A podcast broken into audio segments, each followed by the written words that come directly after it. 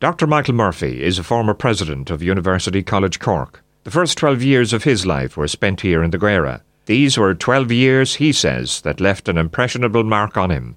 I would call it a magical place, and that's how I describe it to my own children, uh, who are now teenagers, but whom I take for walks in the Gearagh every so often to immerse them in it.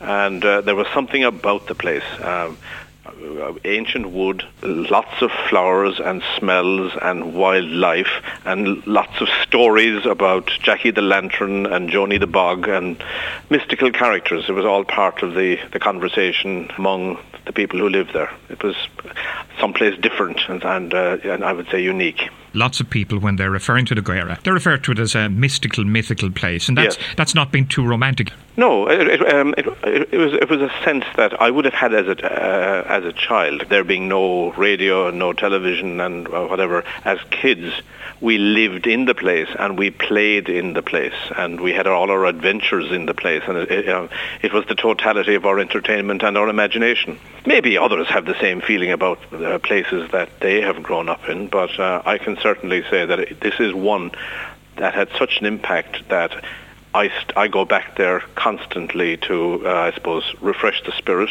and I bring my wife and children there, and frankly, they've actually bought into the idea, so uh, it, it must have a reality.